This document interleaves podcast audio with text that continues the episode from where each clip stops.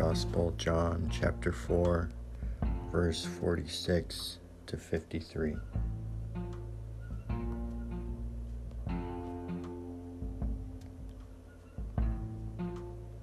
At that time, there was a certain ruler whose son was sick at Capernaum.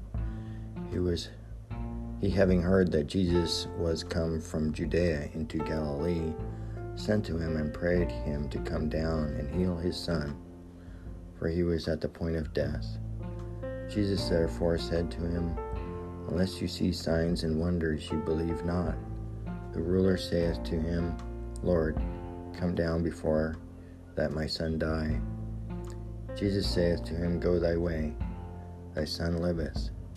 The man believed the word which Jesus said to him, and went his way. And as he was going down, his servants met him, and they brought word, saying that his son lived.